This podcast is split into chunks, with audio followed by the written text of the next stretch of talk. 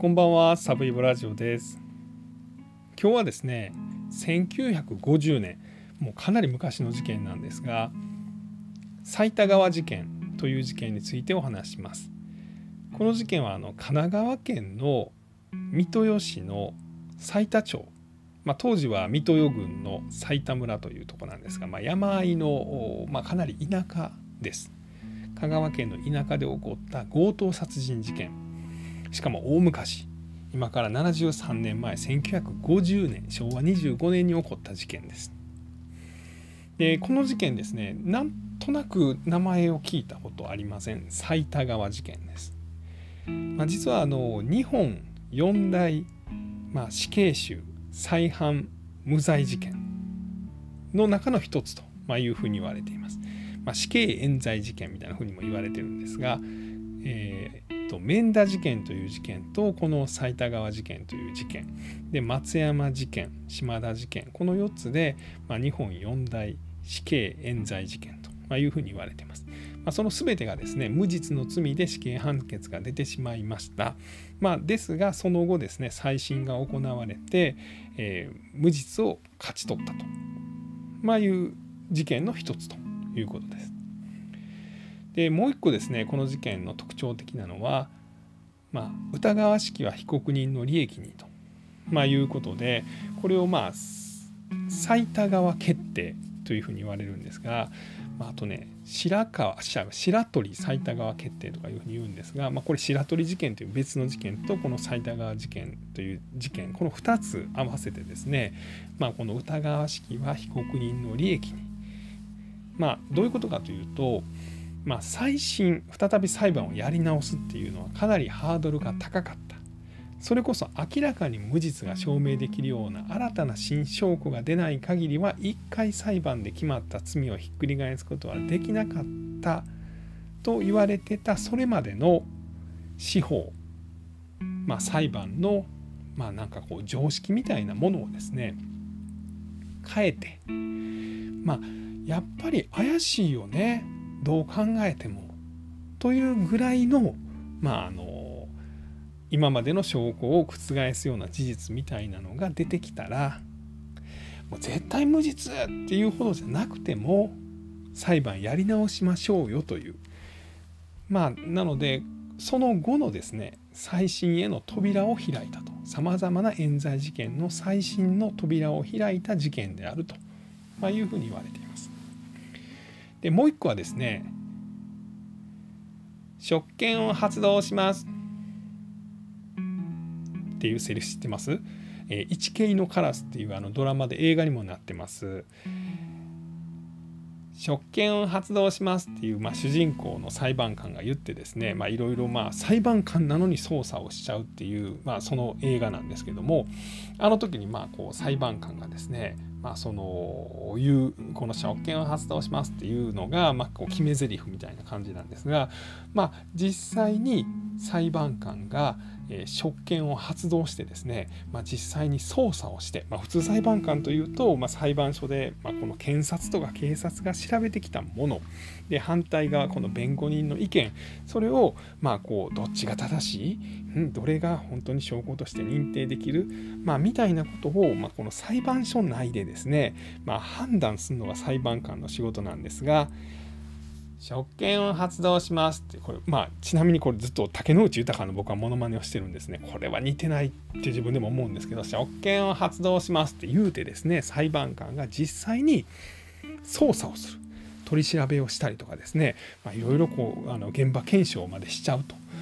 まあ、いうことをこの事件ではこの矢野一吉さんという裁判官がやってですね、まあ、これによってこの埼玉川事件の、まあ、無実を晴らす最新の扉が開いたと、まあ、いうふうに言われています。まあ、なのでねいろいろこの元裁判官がですねでこの矢野一吉さんって結局裁判官を辞めて弁護士になって、まあ、この事件をまあこう最あの最終的に無罪を勝ち取る協力をするんですけれども、裁判官が「職権を発動します」を言うてですねさらに裁判官を辞めてですね、えー、まあこの無実を勝ち取る協力をしたと、まあ、いうポイントと、まあ、もう一つが、まあ、その後のいろんな事件冤罪事件の最新の扉を開いたと、まあ、いうふうに言われてる事件ということです。まずは事件。どんな事件やったのかということなんですが1950年なんて、まあ、戦争が終わって5年後ですねまだまだ日本が貧しいし、まあ、正直いろいろ荒れてるそんなタイミングです。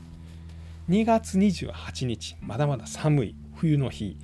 香川県の三豊郡の埼玉村というところです。香川香川県はあの四国のあの右上ですよね。なんか僕ね四国四国の面積の割り振りってなんかむちゃくちゃいい加減やなっていつも思うんですけどなんとなく僕のイメージではね四国があるじゃないですかまあちょっと横長ですけどそれをまあきっちり4等分してですね右上が香川右下が徳島左上が愛媛で左下が高知と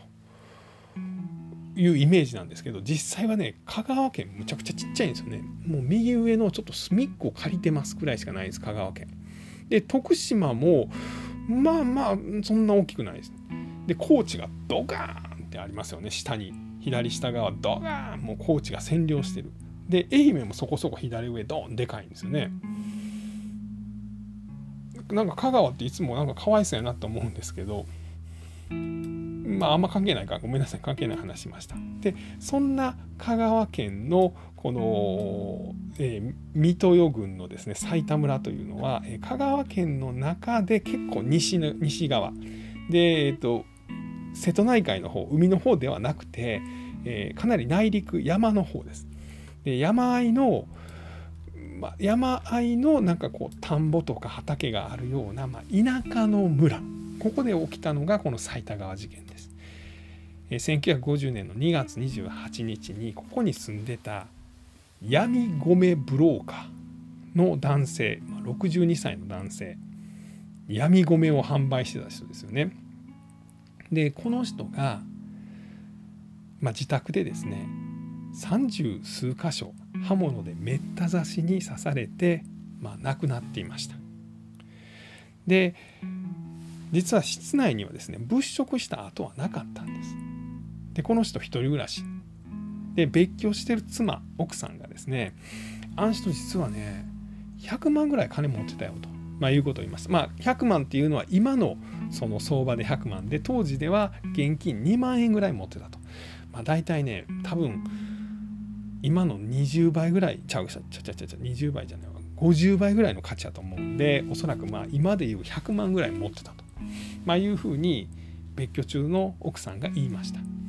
で警察はですねあこれはえらいこっちゃと。あいつ100万ぐらい持っとったんかと。ほんならもうこれ強盗殺人事件や。ということで、まあ、捜査を開始しました。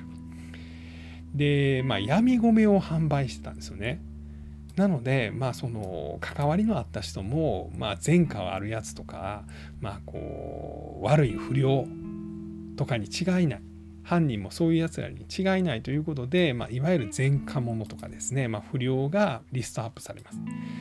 でいろいろ捜査を警察がしていましたらそこから1ヶ月後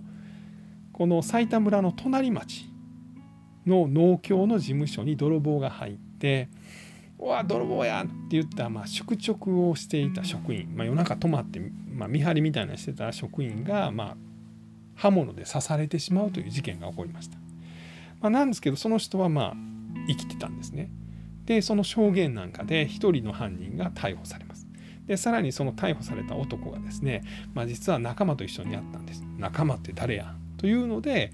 これ4月3日にまあなので埼玉川事件から1ヶ月後ぐらいに谷口という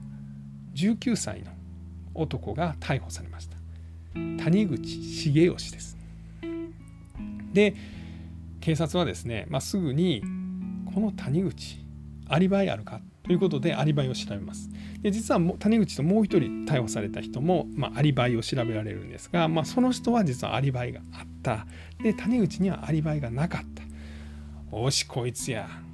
ということで、まあ、警察はですね、まあ、もちろんまずこの農協の事件、まあ、夜中に忍び込んで宿直の人を刺したでお金を持っていったという、まあ、この事件を、まあ、あの調査するんですがそのまま、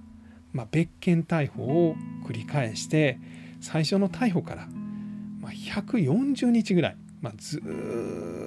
と拘束してですねお前あの闇米ブローカーの62歳の人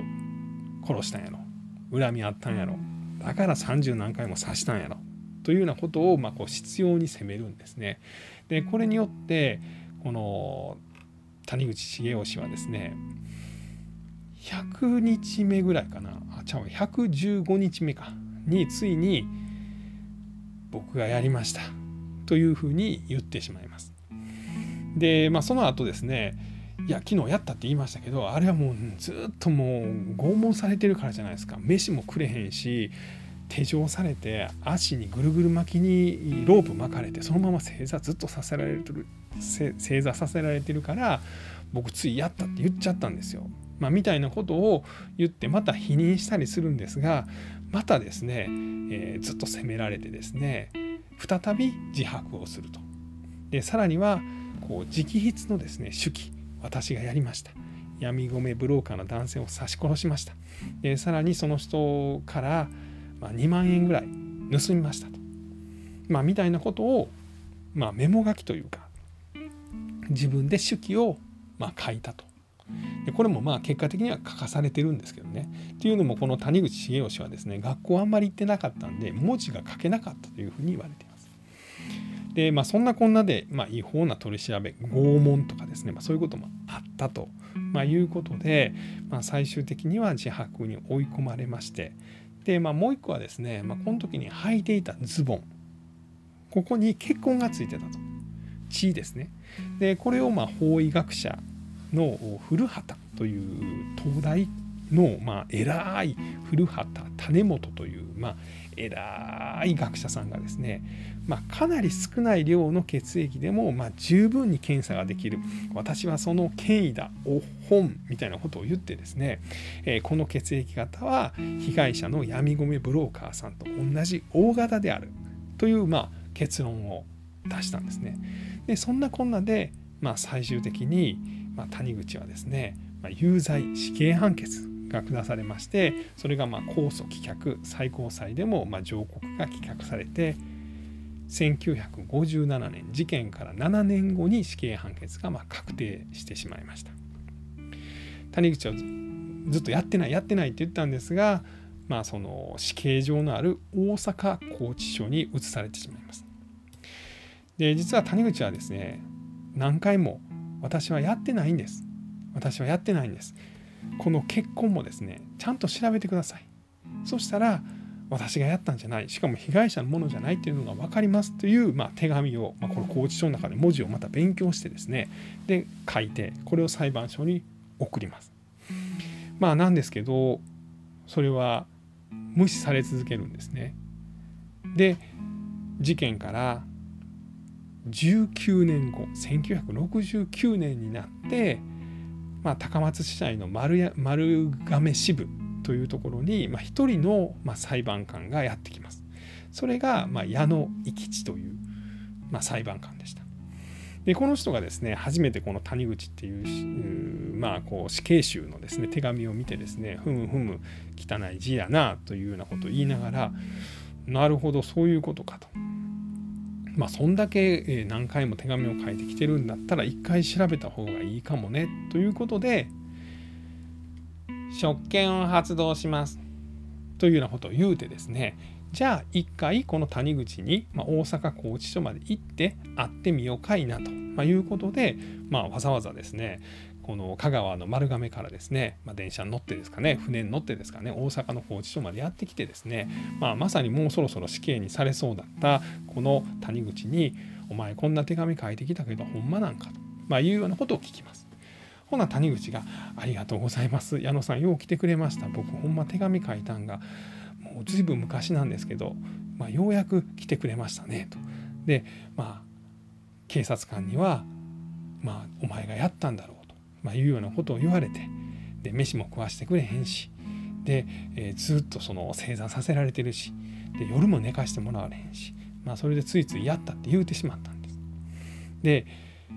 まあ、手紙も書きましたけど手紙じゃないやあの手記ですね私がやりましたっていうのをまあその裁判の中ではこの谷口が書いたとまいうふうになってるんですがあれも私は当時手紙なんて書けませんでしたと。まあ、いうようなことをこの矢野生地裁判官に言ったんですね。でこの矢野はその話を聞いてですねまあ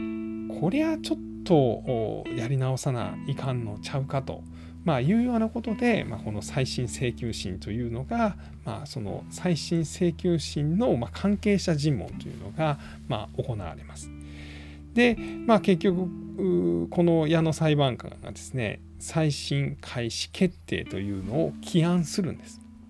まあ、要は再審開始をせんとあきませんよねこんだけ怪しいんでということを、まあ、言うんですね。まあ、なんですけどこの時の、まあ、裁判所の中の空気はですねまあ、矢野君な、まあ、そんなこと言うのは分かるけれどももうこれうちの裁判所でもう有罪にして死刑に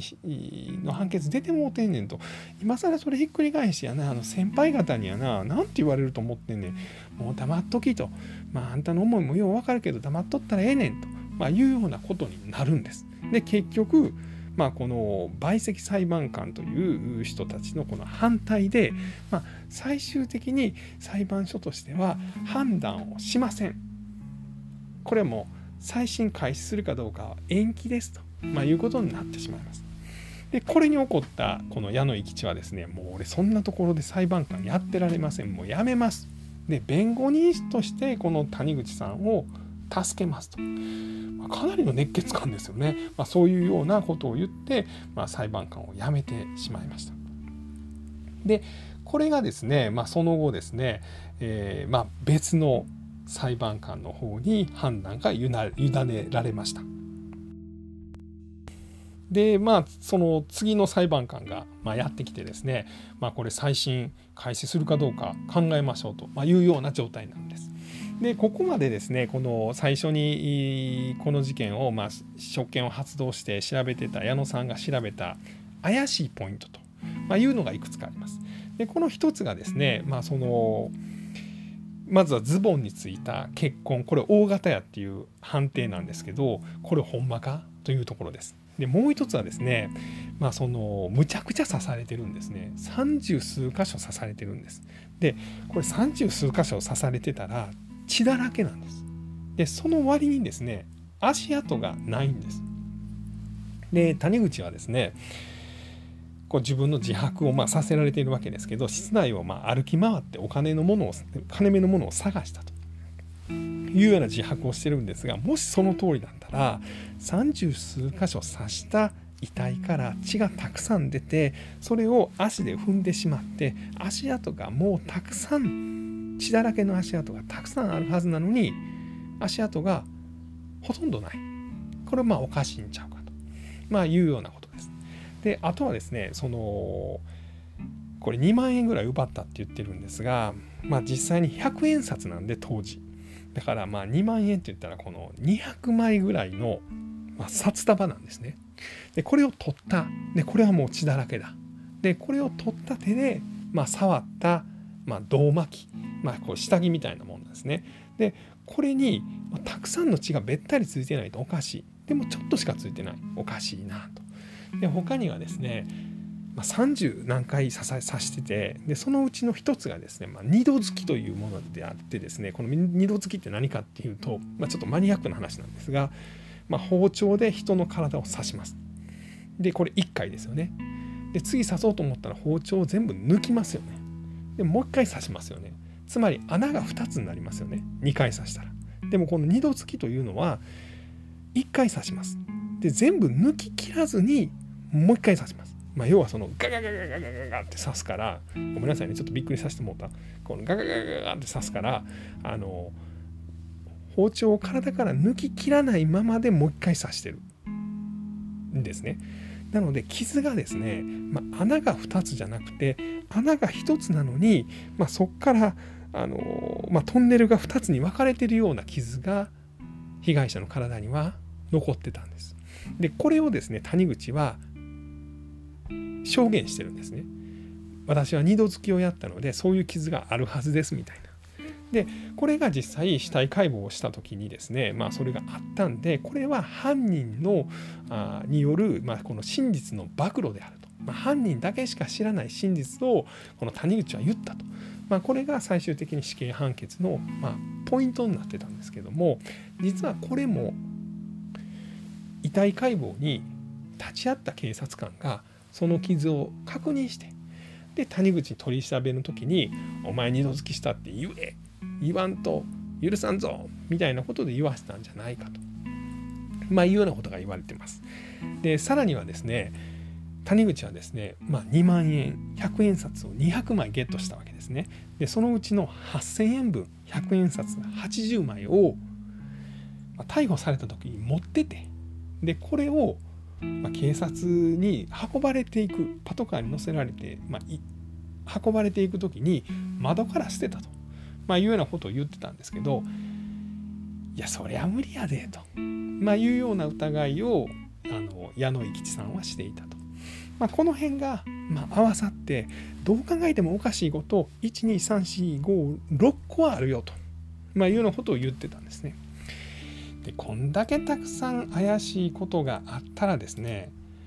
もうこれは再審開始やろうと思ってたら次の裁判官これ越智さんという方なんですがまあ越智さんはですね、まあ、ちょっとビビってしまってやっぱこのなんとなくこの時のこの丸亀署ですね丸亀裁判所ですかねの空気感が、まあ、先輩がもうあの判決出して有罪死刑にしたやつをひっくり返さんとといた方がええでという、まあ、そのプレッシャーに負けてですね、まあ、ようわからんポエムみたいなのを読んでですねで最終的に、まあ、逃げ切るというか再審請求を棄却してしまうんです。もう再審請求しないっていうふうにしちゃうんです。でその時に読んだポエムがですね埼田川よ心あらば教えてほしいと頼みたいような衝動さえ覚える。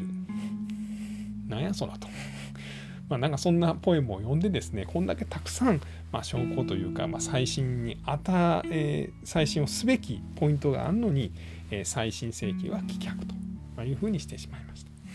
でこれ弁護側はですねもともとこの谷口さんをま助けようとしていた、えー、矢野さんです。くっそーというので高裁に行ってくっそーというので最高裁に、まあ、行くんです。で結局もう最高裁でですねあやっぱり再審した方がいいんちゃうみたいなことで、まあ、一審へ差し戻しされまして、まあ、その後ようやく再審請求が認められるという、まあ、そういう運びになりました。でそんなこんなでですね、まあ、最終的に1981年、えー、になってですねこの再審開始がま確定、しましてさらに1984年か。1984年にですねえっ、ー、と無罪になったのかな。うんそうか。1984年に無罪になりました。これが事件からですね、34年経ってまして、えー、このまあ、冤罪被害者である、まあ、死刑囚でもあった谷口重義さんは53歳54かなもしかしたら、まあ、534歳でようやく、まあ、無罪を勝ち取ったと、まあ、いうようなことを言われてます。だからここまで本当にかなり長い期間がありました。まあ、ただこの頃ですねなんか1984年とかぐらいっていうのは本当にたくさんの冤罪事件がですねえー、まあ、解決したタイミングでもあるんですね。でそのきっかけとなったのがこの埼玉川事件というのと、まあ、もう一つは白鳥事件という事件です。まあ、白鳥事件の方はですねかなり込み入った事件で、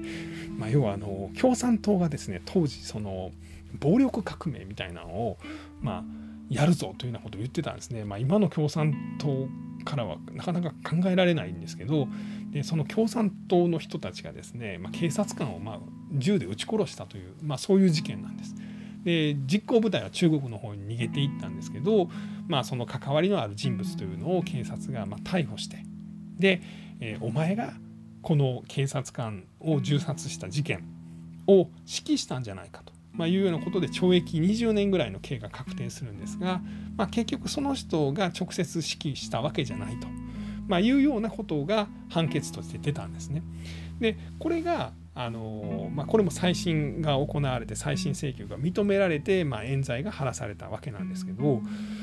まあ、でもなんかあのこの件に関してはねなんかその同じその共産党関係者なんで、まあ、それなりに悪いんじゃないかなとは思ったんですが、まあ、この人が指揮したんではないということなんですね。でそれが認められました。でこれも歌川式は被告人の利益にと、まあ、いうこの白取決定と、まあ、いうのが出されました。でこの埼玉川事件にしても、まあ、歌川式は被告人の利益にと。でこの2つ、えー、白鳥埼玉川決定というのが、まあ、後にですねこの証拠あったら100%無罪やでというほどじゃなくてももし すいません。もし裁判の中でこの事実があったらほんまにその裁判は死刑になりましたか？ほんまにその裁判は有罪になりましたか？ぐらいのレベルの、まあ、合理的な疑いがあれば再審をすべきであると、まあ、いうような、えー、形を、まあ、こう再審の扉を開くと、まあ、いうようなところにつなげていった。というふうに言われてます。まあ、なかなかちょっとこの辺の話っていうのは難しいんで僕もま今必死に勉強してですね、まあ、必死にお話ししてるところなんですけど、まあ、そういうその後の最新の扉をま開いていった、まあ、それによってそれ以外の免田事件とか松山事件、まあ、島田事件。でこれに関してはその、まあ、冤罪被害者が死んでから再審が行われたんですが徳島ラジオ小殺し事件の無罪判決につながっていった、まあ、この司法界に大きな影響を与えた事件、まあ、それが埼玉川事件と、まあ、いうことでございます。えー、今日はですね1950年の2月に起こった埼玉川事件についてお話をさせていただきました。えー、最後まで聞いていただきましてありがとうございます。